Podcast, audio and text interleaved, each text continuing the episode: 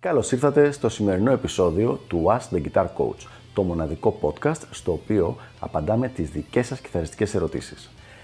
Αν ενδιαφέρεστε να εξελίξετε το παίξιμό σας στο maximum βαθμό, στείλτε μου ένα email στο email ioannis.ioannis.org για να σας ενημερώσω για τα πακέτα εκμάθησης κιθάρας του Elite Guitar Coaching. Πάμε λοιπόν να δούμε τη σημερινή μας ερώτηση. Ποιος είναι ο καλύτερος τρόπος για να έχω πρόσβαση σε πολλούς διαφορετικούς κιθαριστικούς ήχους για ηχογράφηση σε στούντιο. Όταν ηχογραφούμε σε ένα στούντιο, καλό είναι να έχουμε μια ποικιλία ήχων. Συνήθως, παραδοσιακά, αυτή η ποικιλία γινόταν με το να χρησιμοποιούμε διαφορετικές κιθάρες και διαφορετικούς ενισχυτές καθώς και πολυεφέ. Τώρα πια αυτό έχει αλλάξει. Στα μοντέρνα στούντιο χρησιμοποιείται μια πολύ πιο απλή διαδικασία η οποία χρησιμοποιεί τους υπολογιστές. Αυτό τα λέω στα μοντέρνα studio, δεν μιλάμε μόνο για τα μεγάλα studio, μιλάμε πάλι και για project studio και σίγουρα για home studio που επουδενή δεν υπάρχει δυνατότητα να έχεις πρόσβαση σε πολλούς ενισχυτές και σε πολλά μηχανήματα. Ποια είναι λοιπόν η διαδικασία αυτή; Η διαδικασία αυτή είναι πάρα πολύ απλή. Η κιθάρα ηχογραφείται κατευθείαν καρφί μέσα στο πρόγραμμα της ηχογράφησης με καθαρό ήχο και μετά χρησιμοποιούνται plugins τα οποία είναι guitar specific, δηλαδή συγκεκριμένα για κιθαρίστες, για να φτιάξεις τον ήχο όπως θέλεις. Δηλαδή, με τον ίδιο τρόπο που θα έβαζες πετάλια, βάζεις εδώ πέρα και προενίσχυση, βάζεις και ε, ένα simulation για καμπίνες και επίσης τα εφέ τα οποία θες να χρησιμοποιήσεις. Και θα μου πείτε τώρα, ποια προγράμματα όμως να χρησιμοποιήσω; Τα δύο πιο γνωστά για κιθαρίστες είναι το Amplitude και το Guitar Rig, τα οποία υπάρχουν από όσο ξέρω και σε plugin μορφή για να το χρησιμοποιήσεις μέσα στο πρόγραμμα που κάνεις την ηχογράφηση, είτε είναι το Cubase είτε είναι κάποιο άλλο και υπάρχουν και σε standalone για να μπορείς να παίζεις με τον ήχο αυτό χωρίς καν να έχεις ανοίξει το DAW σου, το, το digital recorder σου ας πούμε, το πρόγραμμα.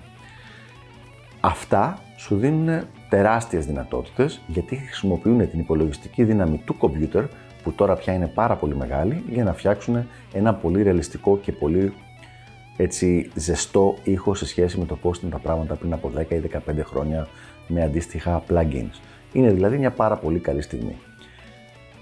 Πέρα από αυτά τα δύο υπάρχουν πραγματικά δεκάδες άλλα τα οποία έχουν το καθένα τα καλά του και τα στραβά του τα οποία αν κάποιος θέλει να ασχοληθεί με αυτό το θέμα καλό θα ήταν να τα ψάξει πριν κάνει την τελική του αγορά.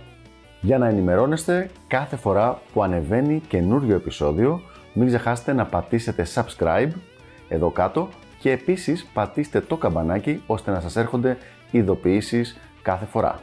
Και τώρα συνεχίζουμε με το υπόλοιπο επεισόδιο. Στο συγκεκριμένο θέμα, εγώ είμαι λίγο παραδοσιακός.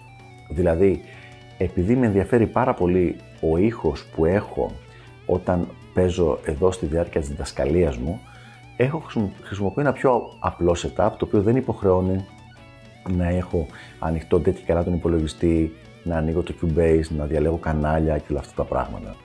Δηλαδή, έχω τον βασικό μου ήχο, ο οποίος βγαίνει από ένα pod της Line 6, και τα τελευταία χρόνια χρησιμοποιώ αυτόν τον ήχο για τη διδασκαλία μου και για βασικά demo που θα χρησιμοποιήσω την ηχογράφηση ας πούμε, για, όταν κάνω ένα βιβλίο ή όταν κάνω κάποια παραδείγματα. Ας πούμε ότι ηχογραφώ ένα παράδειγμα για λεγκάτο. Θα χρησιμοποιήσω αυτόν τον ήχο μου κατευθείαν. Και η δεύτερη επιλογή είναι της Roland το VG99. Ήταν από μια, πριν από μερικά χρόνια συνεργασία μου με τη Roland, όπου ήταν ένα μηχάνημα που είχα πάρει σαν μέρος του sponsoring deal και το οποίο μου δίνει τεράστιες δυνατότητες. Ε, δεν κυκλοφορεί πια το συγκεκριμένο μηχάνημα, αλλά πραγματικά αξίζει κάποιος κιθαρίστας που θέλει να ασχοληθεί με το θέμα του ήχου του να το ψάξει. Σου δίνει τη δυνατότητα να έχεις 12 χορδε, κιθάρες ακουστικές, να κάνεις διαφορετικά κουρδίσματα, να κάνεις την κανονική σου κιθάρα μπάριτον. Δηλαδή, πραγματικά ένα τεράστιο, ένα πολύ πολύ χρήσιμο εργαλείο για στούντιο. Και πάλι δεν λέω ότι είναι καλύτερο από το να χρησιμοποιείς τα plugins, αλλά εμένα με έχει βολέψει απλά περισσότερο. Τώρα που είμαι στη διαδικασία που ξεκινάω καινούριε ηχογραφήσεις για ένα καινούριο δίσκο και ένα καινούριο project και το project αυτό κατά πάσα πιθανότητα θα γίνει με plugins, είναι πολύ πιθανόν ένα χρόνο παρακάτω, στα επόμενα βίντεο που θα λέμε για home recording, να σας λέω ε, ότι άκυρο το VG99 και θα δουλεύουμε, εγώ ότι δουλεύω τώρα πια μόνο με plugins. Αλλά για την ώρα δουλεύω με αυτό το setup.